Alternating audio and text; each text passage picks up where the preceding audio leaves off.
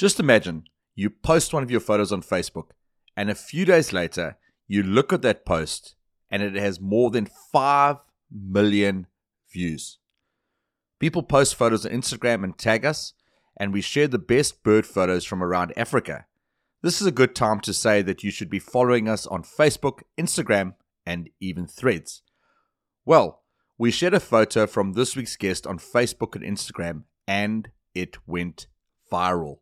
Just over 5.3 million views.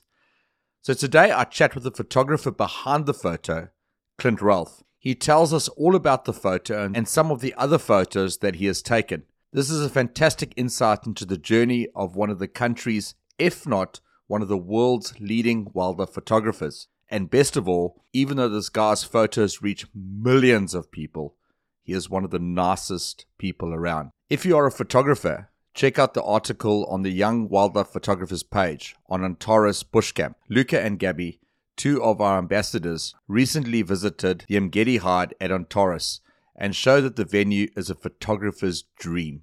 I will post a link in the notes to the show, along with a link to Antares Bush Camp's page on the accommodation directory. Westermans is running a wild bird card competition. When you buy a Westermans wild bird 10 kg limited edition bag, you get two collectible cards. In addition to collecting the wild bird cards, you'll stand the chance to win amazing prizes worth over 100,000 Rand, including a pair of Swarovski EL 10x42 HD binoculars valued at 45,000 Rand.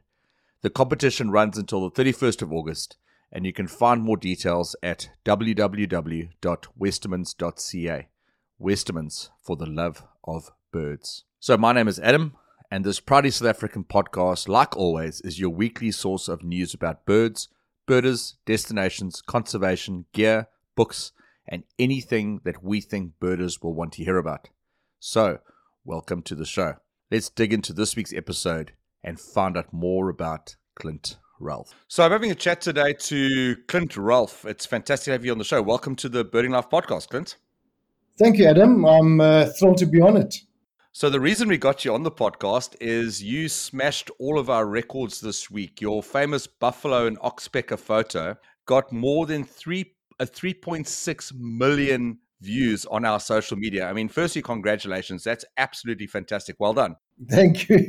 Listen, it surprised me as well. It's uh, one of those runaway phenomenons that uh, surprised everybody. I know you said the photo did well on your social media, on your Instagram. Yeah, um, I, I loaded it onto my Instagram uh, page and um, I watched it and it started running and running and eventually it was building its own sort of uh, atmosphere and momentum and uh, it peaked at just just just shy of 25 million views, which is the same. It was uh, the the population of Australia basically, but 25 million views, um, and it's still it's still kicking on. Uh, you know, it's uh, it's one of those incredible things. It's very proud of it. I think it's wonderful and gave me some great exposure. Would it be fantastic if you, if you got one rand for every one of those views? Oh, dude, if I could get one cent dollar for every view, it would be wonderful.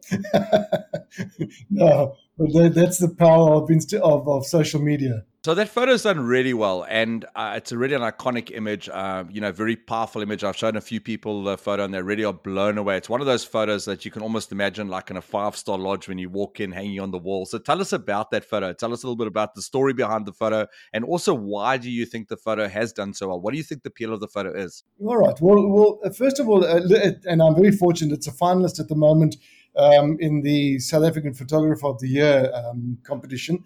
So we're waiting with bated breath. I'm hoping it at least places or run up or something would be really nice. But it was one of those moments in time where um, it was so unexpected. We'd sat in the in a hut for through the night. We'd spent probably about 14 hours in the hut. And um, every bit was the next morning early, the sun was coming up, so the, the light was in, into our face. And the, the rest of the guys started packing up the equipment and the kit. And I was just sitting there waiting for the our vehicle to come fetch us. But I, I always keep my vehicles open. I mean, my, my, my equipment out and ready. You know, you never, never know what might pop up. And this herd of buffalo came along, and we'd seen plenty of buffalo through the night, so no one was really interested in the buffalo. And uh, they're not they're not the most photogenic animals in any case and, and in any circumstances. But it, they came to the water, and I noticed that quite a lot of oxpeckers uh, flitting around them. And um, I noticed this one big bull come to come to the water, and he had this oxpecker running around its face and in its ear and picking in its near its eyeballs and that sort of thing. And I just watched it, watched it, and I watched it clamber down the nose, and I thought, wow, if this thing goes to drink, this is going to be a shot. And it did. It, it went down, and as the buffalo was slurping away, this little oxpecker clung, clung to its nose and snout and started drinking right there with it. And I pulled off a couple of shots, and um, that was it. Got the lucky shot. And I was the only one in the entire hide that got that shot. So um, I think there's a lot of people out there kicking themselves. But it was it was just one of those moments that you know it wasn't exceptionally difficult shot to take or anything like that. It was just a moment in time. I mean, I've got a photo. You might have seen it as well with it, where a little um, um, a kingfisher was at a height and a, and a, uh, a dragonfly landed on its head. But it was there for literally a couple of seconds. It I got one shot off, and luckily it was in focus, and I got that shot of that. And it's one of those moments, nothing difficult, nothing exceptionally hard to take, but just such a such a unique moment in time. And that was it with the buffalo and the oxpecker. I think what's interesting about those photos, you know, there's always this um, question about, you know, you got to have really fancy equipment, and not to take anything away from that photo, but I think what makes that photo so good, and the photo we'll talk about in a moment, it's photos that you could probably get without having fancy, fancy equipment. It's more uh, this the I would say that photo leans more towards the skill of the photographer as opposed to the equipment that was in your hand. Yeah, not even you know, Adam. Um, you know, there's, there's there's times when the equipment is is so important because it's fast moving and it's all over the place, and your focus has got to it's got to grab the, the, the subject quickly. But that particular focus, I think any equipment would have got that shot, um, and any person would have got that shot. It's like I said, um, the only thing that was that was in my favor was I saw the moment and I recognized that this could be an opportunity where nobody else did. So you know, it's it's been it's been awake and been in tune and and predicting things that could happen that could make a special a really special photograph. So that one I realized if it did such and such a thing, it would move down the the, the snout and it did drink, it would be a great great image. Um, the rest of the guys were just watching them and enjoying the birds flitting back and forth on, on each buffalo. So equipment I don't think would have been yeah you wanted to be sharp uh, sharp and a decent color and um, but the rest of it wasn't difficult at all it was just recognizing that there could be a moment here that that has to be photographed and has to be documented and uh, that that that was that shot what was quite interesting about the photo, and maybe uh, you know, for those that aren't photographers, we'll, talk, we'll kind of talk about other stuff around nature in that in a moment. But what was very interesting about that photo, and someone commented on it, and I actually I picked up why I think you did it. But it's quite a quite a, a tightly cropped photo. You know, normally a lot of photos with buffalo, it's kind of like they show the the horns and that. But you got that photo. It's quite a sharp sharp um, crop. And maybe you can just talk about your your process behind the cropping and that, because I think that's a, an interesting conversation around how you crop your photos. Because you know, oftentimes you take a photo in the the frame, and the way you crop the photo is going to make or break the photo in the long run. Yeah, you're, you're absolutely right. I mean, there's if there's one tip I can give everybody out there is don't do what everybody else is doing. Everybody out in the world is they fill the frame with the subject, um, and it's it's just so boring. So you've either got to have the subject a lot smaller in the one corner, maybe, and have a lot of the landscape and the, the environment that it lives in, or you, you crop it up real tight. Um, and I do quite a bit of that uh, sort of tight cropping.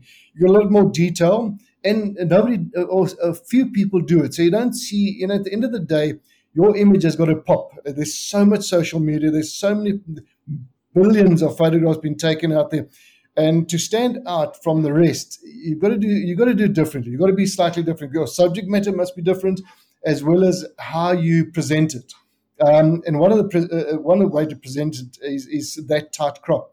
So because the little bird was so small and the buffalo had such uh, character in its face. It was full of scars, and it was an old bull, old dagga boy. You know, he he demanded that we focus in on that face of his. Um, there was no need for the legs and the body and all the rest of it. Um, you wanted to, you wanted to see that detail. You want to see the scarring, and you want to see that little bird. You know, in, as a, as a, so tiny against that big head.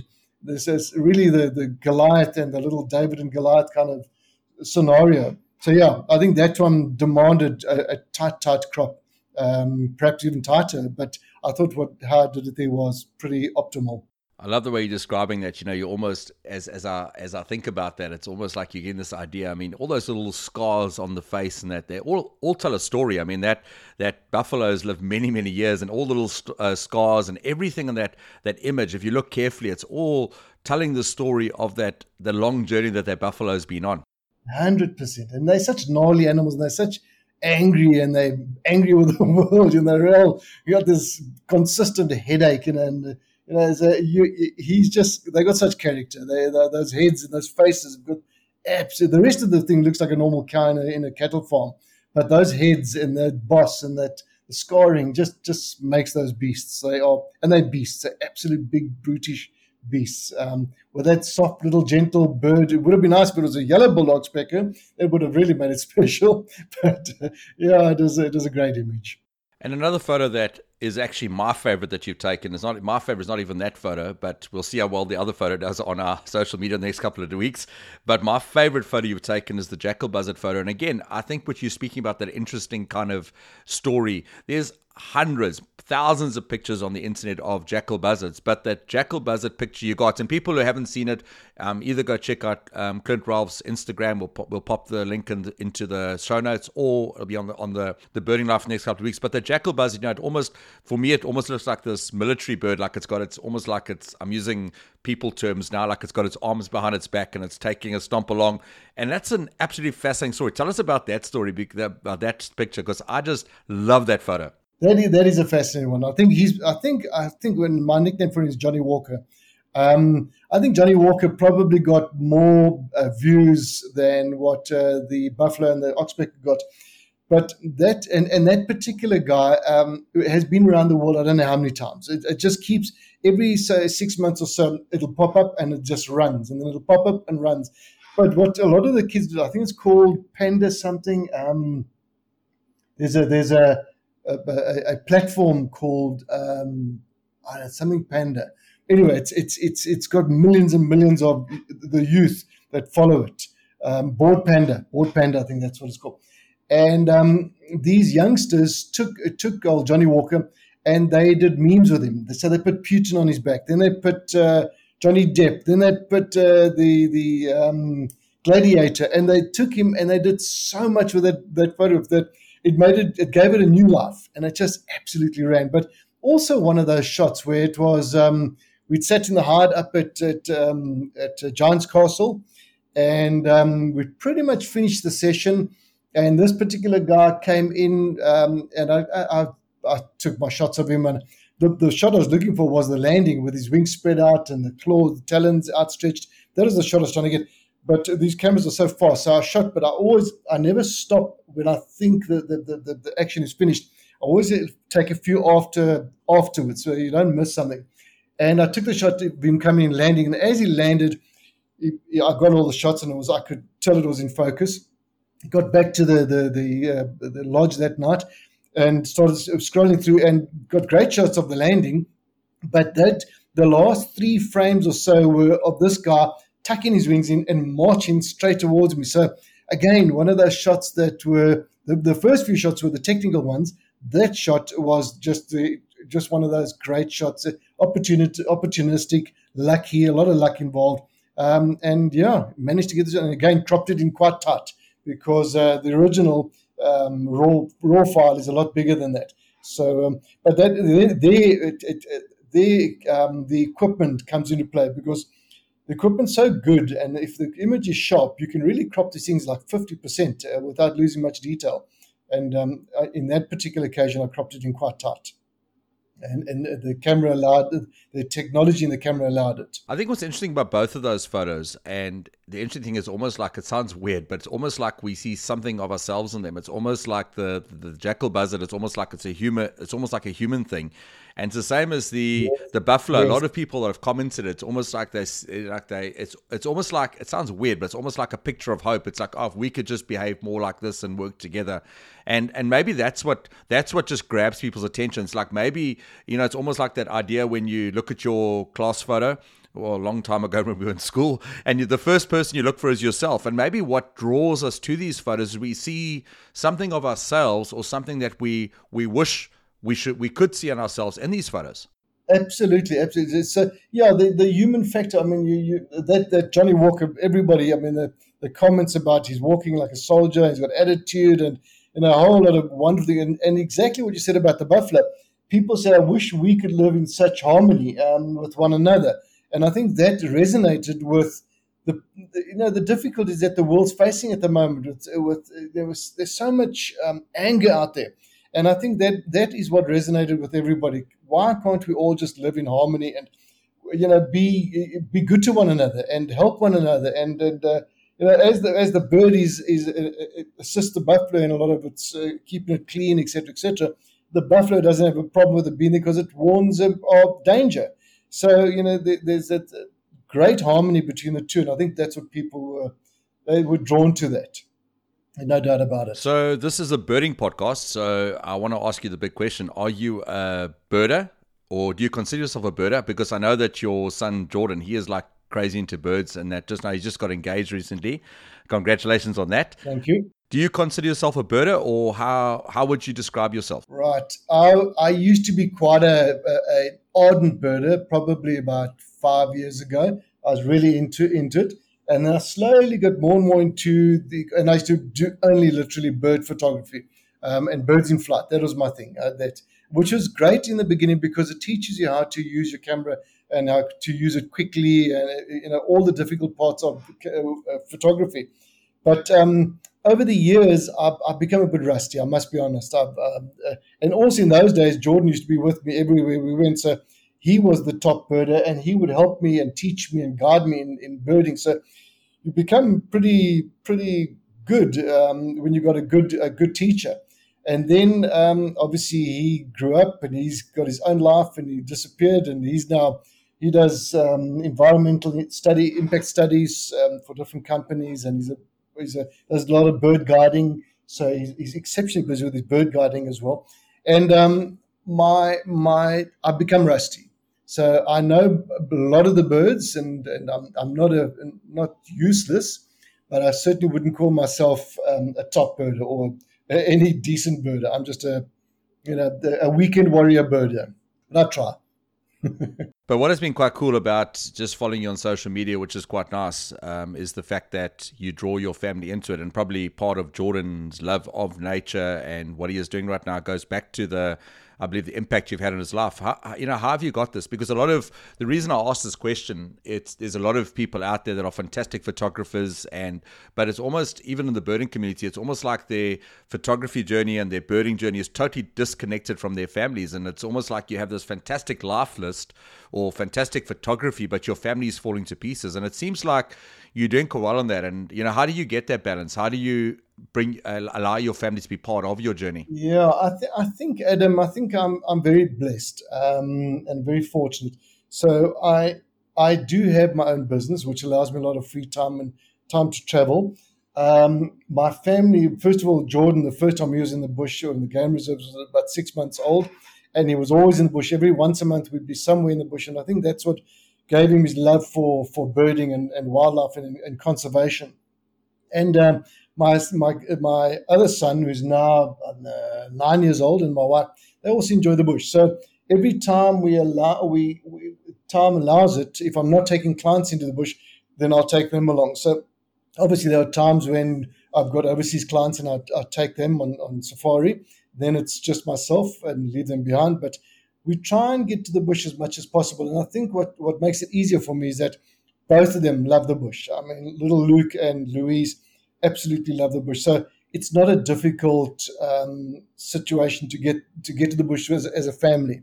Um, in fact, it's it's wonderful because they want to go as bad as what I want to go. And fortunately, I have the time, and my wife's got her own business as well. So we have the time, and we don't have to put in for only get so much leave a year, um, which allows us to get get into the bush a lot more than most folks. So uh, very blessed to be able to do that um, more than anything else. And then, what? How did your photographic? You know, you've spoken about that whole nature journey and that type thing with birding, and that why you, why, you know, why you stepped back from birding. How did the photographic journey start? It's a, it's a funny story because it started off when I was with my parents growing up. Uh, we used to go to the game reserve probably once a year, and I loved it. I absolutely loved seeing the animals. And then uh, obviously you grow up and you've got a career and you follow your career. And I used to race motorbikes since I was 13, and I only stopped when I was 50. And um, but I kept breaking bones as I was getting older. I thought, you know, the brain thinks you can do what the youngsters can do, but you can't. And um, I, I kept hurting myself. And eventually, we said to me, "Man, you can't do business on crutches. You're going to have to you're going to have to throw, uh, hang up the boots at some point." And she said to me, never ever demanded it. She su- suggested, "Why don't you sell all your motorbikes, all your equipment, everything, and go out and buy the best camera you can find?" And that's what I did. I sold up everything. I went to Autofoto, and um, I bought the, a Canon. In those days, I can't even remember which one it was. It was about, about six, seven years ago, uh, eight years ago. And then I bought some lenses and I started like that. And then what I would do is I'd find out who are the top photographers around in this area and go and find out where they would hang out. So would, in those days, there was a place called, a place called um, Zabula which was very popular. There was the Lily Lily Hyde in in um, out in um, Middelburg, and obviously um, that little uh, wetland uh, outside Johannesburg.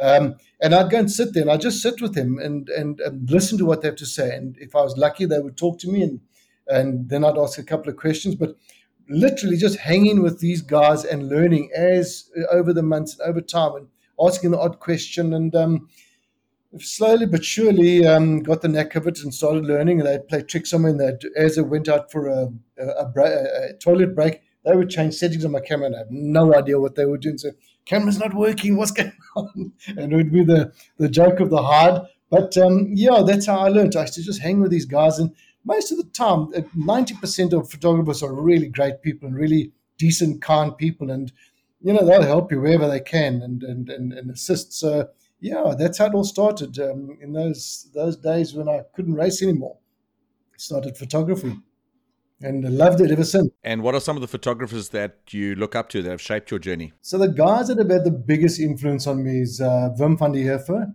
Uh, I don't know if you know him. He's he owns Tusk Photography, Tusk Photo. Incredible guy, an incredible photographer. Um, Brendon Cremer, he's also part of Tusk. The two of them have been great mentors for me. Um, there's another guy by the name of Gunter, uh, uh Gunter from Autofoto. He's, from a technical point of view, he's an absolute genius. Also, a very, very renowned photographer, very good photographer. So those are the guys that have sort of given me a lot of um, direction and help, and I've learned a lot from them. And I think what I learned particularly from Wim was one big thing. He always used to tell me, Clint, don't take the shot that everybody else is taking find a different angle, find a different subject, find a different way of taking the photo. Um, use your flash uh, uh, artistically. You know, so he used to drum into me, don't just take a normal photo straight up and fill your frame with the, with the buffalo or the lion or whatever it might be. He says, look for something different. Zoom in, crop in, zoom out. Um, so do different. Get down on the ground. Get on your stomach. Um, you know, so he was the probably he was probably my biggest influence um, and and and what a, what an incredible photographer he is. Someone you should interview at some point. Really, really great guy. And then I, this is the question I hate asking because I always get super jealous. What is your equipment setup using at the moment? All right, so uh, my for my bird photography, I'm using I've used the R5. I've got two R5 bodies. I use it. I think it's probably, in my opinion, humble opinion, one of the best bodies out there. It's um, right up there with any. It can challenge anything else. Um, then for birding, I use the uh, 400, the f2.8 400 uh, prime lens Canon. And then for my wildlife, I generally use my go-to lens in the 70 to 200 f2.8. And I also like to use the 24 mil, and I put it on a monopod, hanging off the bottom of the truck or wherever I am, um, and get up close to the, the animals and try and get those low-level, wide-angle, lots of landscape shots uh, with that particular particular lens.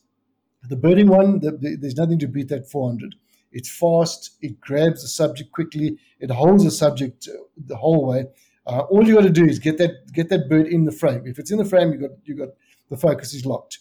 Um, it's almost a cheat. It's, uh, it's such a great camera and body. I think that's that's something which listening to guys who have gone across to mirrorless. It's I'm using a 7D Mark II at the moment with the I think the Mark One, the the formidable Mark One lens. Yes. Um, it's a nice setup and that type of thing. But I mean, the the mirrorless has just been a game changer in terms of photography. We've spoken to the guys from Canon and that, but I mean, just hearing experiences of guys just talking about the the difference. I mean, it's it's it's chalk and cheese going mirrorless. Adam, it's a cheat. Uh, Honestly, it's a cheat. It's such a game changer. I mean, I went from the the Canon, uh, what's it, uh, R, the the, the um, 1DX Mark Mark four five, whatever it was, the last one, which was an incredible camera and really really good. It's fast, it's quick, it's fast frames, it, the focusing is good, but it does not compare to the mirrorless. That that focusing mechanism of the mirrorless is just it's just it's, it's cheating. It really is. I mean, you. I mean, what what a small little tip. Uh, maybe your listeners might listen, and, and you probably can do it with the Nikon's as well.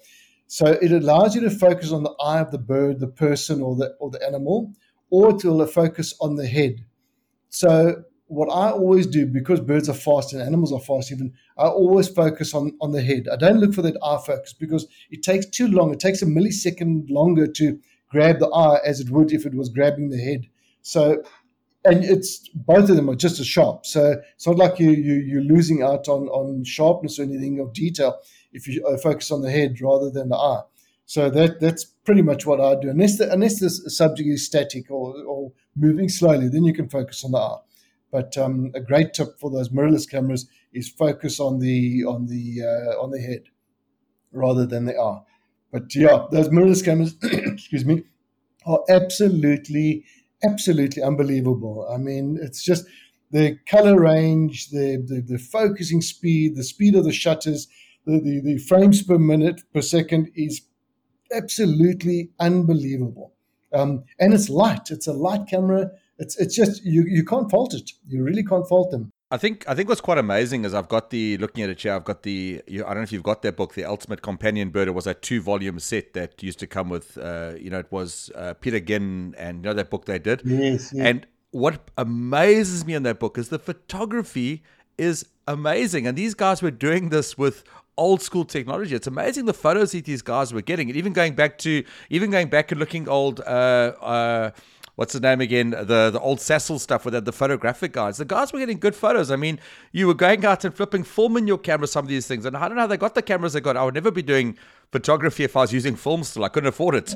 Well, that's it. I mean, I started years ago when I was at school. I had a Ricoh camera. Don't even have to make them anymore if they're still in the market with um, with, with uh, film, 35 millimeter film. And I remember going to like the Kalahari and taking spools of 36 but you have to take buckets full of these spools, and out of a spool of 30s, you might get one shot. So the respect I have for those guys is is beyond. I mean, you have to respect them for the shots that they used to get. That, that, equipment is just they were they were fantastic.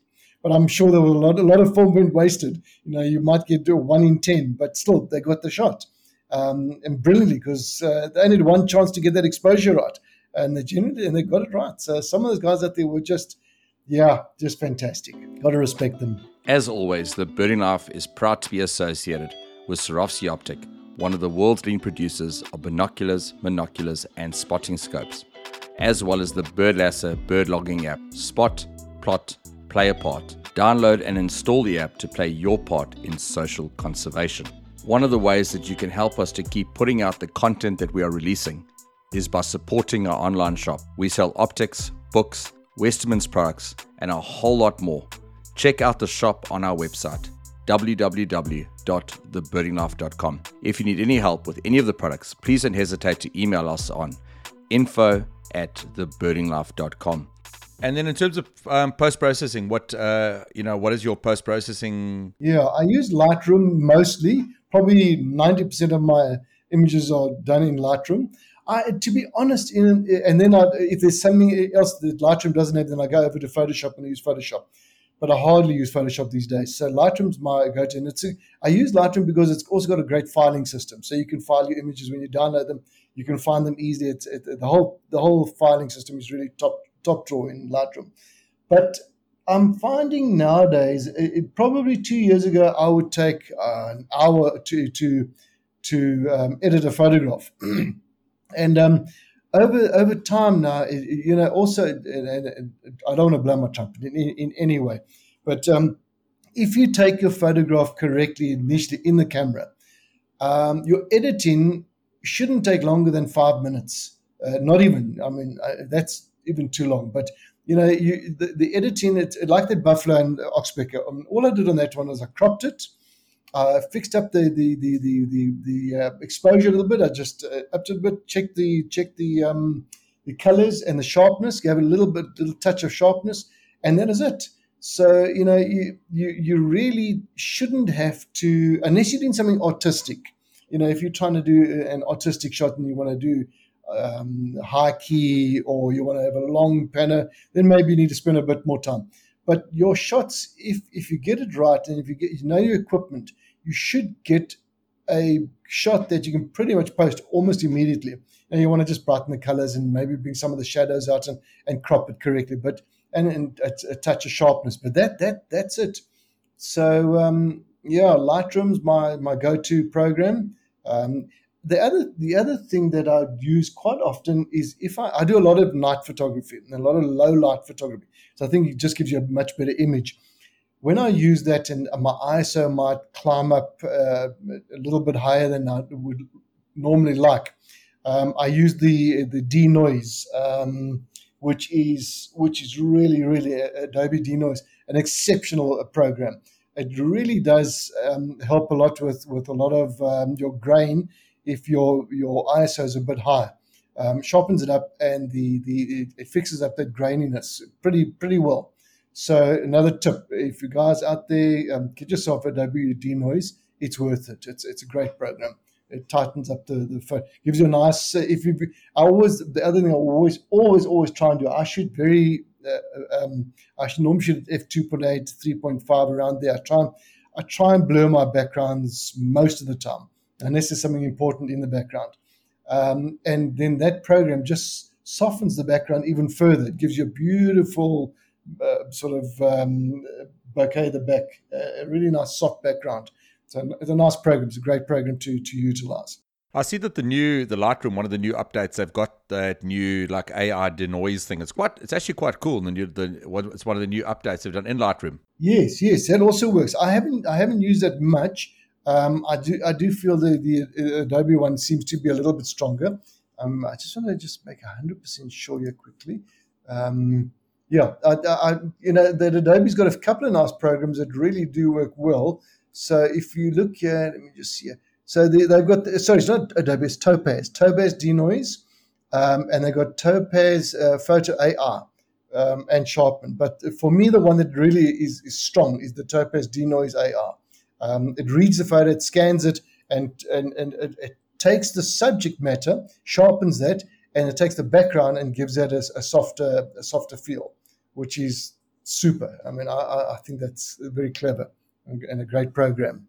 I'd be very interested to know because the, the reason I asked that question is, is Tyron, who's one of our guys who's part of the Birding Life team. So if anyone from Topaz listens, this is I'm just going to say it. He says that Topaz is the biggest waste of money ever. Just what his his opinion. um, but but that's just, that's just Tyron. But he he actually got an article and um, it's just interesting. He actually says that this new denoise update on Lightroom, they reckon there's a lot of guys who are saying it pretty much does what Topaz does. So it's quite interesting to be quite would be quite an interesting co- comparison for someone someone to do the two really? and see, you know, is because apparently it's a it's a free upgrade on the on this program that say it does the same thing Topaz does. Okay, I'll definitely have a look at that. I'll certainly have a look at that. Look into that. Um, it's, it's definitely worth looking at. Yeah, I, I enjoy Topaz. Uh, some people love it, some people hate it, but yeah, I, am I'm, I'm certainly going to go have a look at it. Your denoise in in Lightroom sounds good. And then you were speaking earlier about this whole thing about taking uh, photos from a different angle, and I think that's also something that Richard Flack was, uh, you know, you know, he also spoken about, you know, this idea of looking for photos that are different. Because I mean, you go onto Facebook, um, there's a hundred pictures that look the same of certain birds.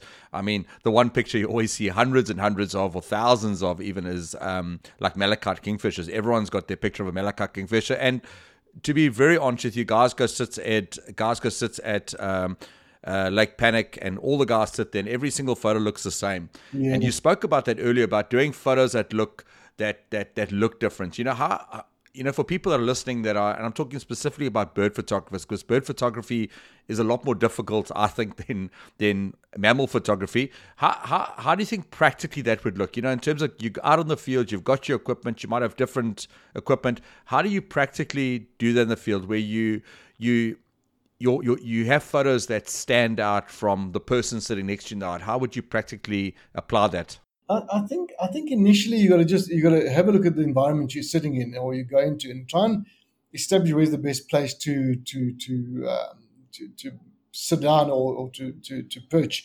Um, and, and one of the techniques I use, which it's a little harder because of the so like an f two point eight or f um, three or whatever it might be or one point eight, it, it comes a little takes a little longer to, to grab the focus, but it gives me a, a, much much better background. I like soft backgrounds. I like my subject to pop out in front um, and and look for that. But yeah, birding birding is different uh, is very different to landscape and to mammals um, because they're in the air. So I hate blue sky. First of all, you'll never see me shooting with a blue sky. But blue skies is my pet pet hate.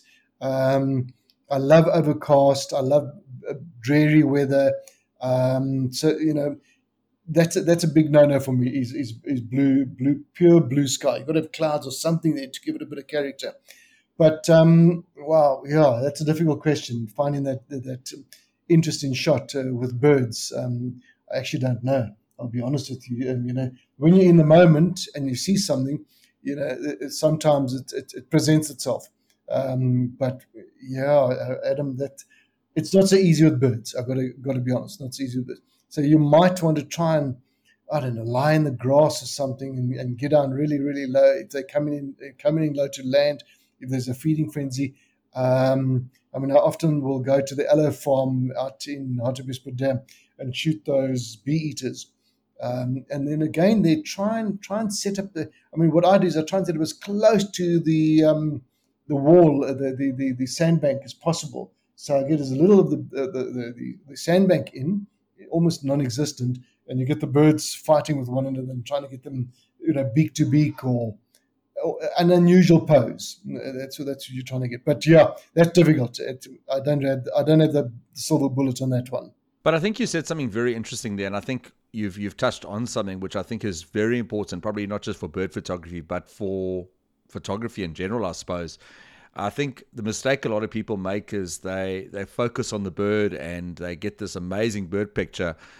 I think one thing that sets like almost every good photograph you've seen on the internet, one thing that sets them apart and you've touched on is the background. The, the background probably makes or breaks a photo just as much as the subject in the front. Oh, it does in in all photography, in both mammals, landscape, and birds, uh, without a doubt. Um, you have to you have to check your, your background rather and find a position where you've got a clean background or you've got an interesting background um, than just shooting from wherever you find yourself. Um, background is is everything. Uh, I mean, there's a there's a there was a famous tree at up at Savuti, and that's for but there's a, there was a famous old dead tree at a, at a waterhole, and it was just this barren barren land with this one dead tree in it, and the damn tree fell over the other day, I was pushed over by an elephant. So that whole photographic opportunity is gone because now it's just a, a flat piece of sand uh, with a bit with a water hole on it. Um, so yeah, your your background is is as important as the subject, if not more important. Um, it can make or break a shot. It really can. But like I said, when the weather's bad, and a lot of people that want to go out in the bright sunlight because you get such higher shutter speed and lower ISOs, and you know everything's favorable but it gives you such a, a, a flat image. Um, you know, it's, it's not exciting. So when you see the weather's moody and when it's raining, if it's raining, get out there, get the shot in the rain because if you slow your shutter speed down, those raindrops can make that photograph as well. You, you know, the, the whole image just changes, and your colors are so much deeper and richer and moody. So look for bad weather. Everybody's going to be out in the good weather. You must go out in the bad weather. Look for the the, the look for the, the, the sunset shots and the sunrise shots, and uh, if, hopefully there's some cloud about and your light's bad because that's when you get the shot. I mean, I remember going to um, trying to think of that place now. Um, there's a, there's a there's a bird sanctuary near Johannesburg. Yeah, um, I forget its name now. And I remember uh, going in. It was raining, And I remember going there, I was the only person in that hide. But and there were swallows. Uh, there was a swallow family uh, busy feeding the chicks, and they were in front of me. And I remember using shutter. I mean, not shutter, a, a flash photography on those on those swallows, and I got some spectacular images with real blurred wings and a, a, a, a crispy, crispy, sharp uh, two faces with the beaks open and feeding one another, and the, and the raindrops in long lines. It, it, it was just beautiful. So, um, and no one else was there. It was one of those opportunities where it was just fabulous. And uh, no one came out because the weather was too miserable. So go out when the weather's miserable. That's going to get your best shot. And probably another thing you touched on right at the beginning, when you spoke of that famous buffalo photo where everyone had packed their equipment away and you stuck it out. Yeah. I think that's the other, maybe another tip that is is spending more time on the field because I think what happens sometimes is we see the subject take a, you know, spend two three minutes trying to take photos, but if you want to you know take your photography i think one thing you've you've touched on maybe also spending more time you know instead of just getting the spending five minutes spend half an hour just watching the bird watching its behavior seeing yeah. what it's doing because i think it, it, it gives you more opportunity where that bird could do something that somebody who's just spent the two minutes there might miss adam you're, you're absolutely right um, the more time you spend out there the luckier you're going to get it's, it's that simple so get out as much as you can as long as you can um, and, and luck will come your way if, you, if you're out there long, long enough and enough times. Um, and yeah, just just don't rush your shots. You know, look at what the subjects are doing, look at what the, the environment's offering you, and then work around that and say, okay, well, the, the, the best opportunity is going to be this particular shot. So, you know, and I find that people are impatient. They rush into a place, and especially find this in the game rooms, rush in, take uh, 10 or 15 photographs, rush off to the next spot that's not how you're going to get your shot. You know, that, that, then you're going to get the, the, the billion shots that everybody else has got. You have to try and spend time and take your time, be patient, be persistent, um, you know, and have the consistency out there. S- spend time with your subject and, and, and get to know them. You know, I mean, we we went up to Amboseli in Kenya and we spent a week with this particular bull elephant, looking for that one particular shot. And eventually, after about seven days, we got the shot. Uh, and I went up there and we we photographed this guy. It's the same with the Amboseli Lake. There's a there's a group of elephants that come across. They're called a convoy of elephants, long straight line. And again, for a week, we'd go there every day, and there was no elephant every day. And finally, we we eventually got the shot. So yeah, you got you got to be patient. It, it, takes time, and if it was easy and it happened quickly and on demand, everybody would be doing photography.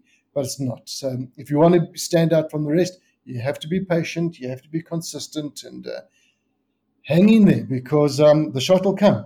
You know, going through your photos, just even as we speak, there's a you got a, a very distinctive style. You know, if people see um, Clint Ralph your your photos, there's a very distinctive like style as it comes across. So I think one thing that I'd like to ask you, which is which I which I think is very interesting, is how can photographers, you know, they obviously start get a camera and they might look up to yourself or Richard Fleck or Isak mm. Pretorius, one of the photographers mm. that are out there, and they might almost try and copy their style of photography, their style of editing. But how do you find your voice as a photographer where you where you start to get to a place where people look at your photos and say this is a specific style. I mean, there's obviously a part where you have to almost copy to learn initially, but how do you come to a place eventually where you where people can discover their voice as photographers? I think I think what happens, I think the the the the how the process goes is when we all start out, we all just take a muck and druck and we just shoot the Velcro fingers, I call them, and we just shoot anything that moves. We're just shooting it and uh, trying to get any photographs. But over time, you start realizing that you need to be a little more choosy with what you take your photographs of and become a little more astute as to what you're going to do and how you're going to take the image. And then I think what happens is um, it's your it's it's it's a form of art. I mean, it is a form of art, and everybody has a particular handwriting or a particular style, or and I think you know your handwriting then eventually starts coming through to the fore. For someone to try and copy a style, I, I think it's almost impossible because it's, it's it's like a personality. I mean, Wim's images or Gunter's images or my images or Brendon's images. Um, they all they all different. We all go in the same safari vehicle. We all take the, the same subjects but each of ours will have a slightly different feel to it and a slightly different, almost handwriting. Um, and like I say, I, I, I, don't think you can. I mean, I spend time with all those guys a lot of time, and I spend time going to their lectures, and I would go to their tutorials, and but I never ever.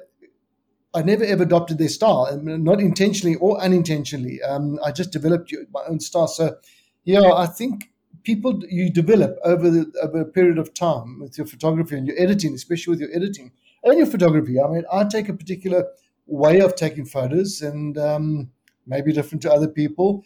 And then my editing is also a, a, a but I, I, really do edit a lot less nowadays than I used to in the old days. The other person that's a really top photographer that people should follow is Mark Dumbleton. Um, also, really a, a wonderful man. Um, absolute all of these guys are absolute gentlemen. You ask them to help you, they will help you. They'll go out of their way to assist you with your photography. There, Mark, Wim, Brendon, Gunter, they myself, I mean, if anybody wants anything, they're more than welcome to contact me, phone me, email me, whatever they want, Instagram, whatever. Um, and I'm always there to. I always like to assist people because, you know, I like to give back a little bit. It's it's important that uh, we grow. And I mean, to be honest, um, the work I do, the work the rest of us photographers do, it it all plays a role in the cons- conservation process. Um, you know, we we need to keep conservation top of mind, and you only do that through people's love of wildlife. And the, the, way they start learning to love wildlife is either by experiencing it, and if they can't get to it, then by through our lenses. I mean, they literally live through my lens, and I have people. Uh, uh, messaging me and calling and saying you, you give us such inspiration and such motivation to conserve and um, I mean I get involved with uh, conservation magazines and conservation bodies so I'm always trying to use my photography to highlight the plight of our of our wildlife because it's really uh, it's really under a lot of pressure at the moment. So people have listened to this episode and they've seen your the, the famous buffalo image and the jackal buzzard and all the f- fantastic photogra- photography you do. And we we got listeners from all around the world who listen to the Birding Life podcast if somebody's listening and says, "Sheesh, I would love to do a safari with with you," tell us a little bit a little bit about what sets your you guys apart in terms of when you do safaris. What can people expect when they do a, a, photo, a photographic safari with you, and also how can people get more information if they would like to book to do a safari with you? All right. So first of all. Um, our, our, our, safaris are very uh, mostly photographic orientated. So unless a person says we just want to come on safari, we don't want to do photo, photographs, and we'll just take them on, on, Safari. But most of my clients, and they're mostly the US clients um, and, and European clients, they will come and do photography and they will contact me and say, We've been following you on, on, on Facebook or Instagram. We like your work. Can you take us out? And then I will take them out. And basically, what we do when we're in the field, there's a, there's a few things that are important.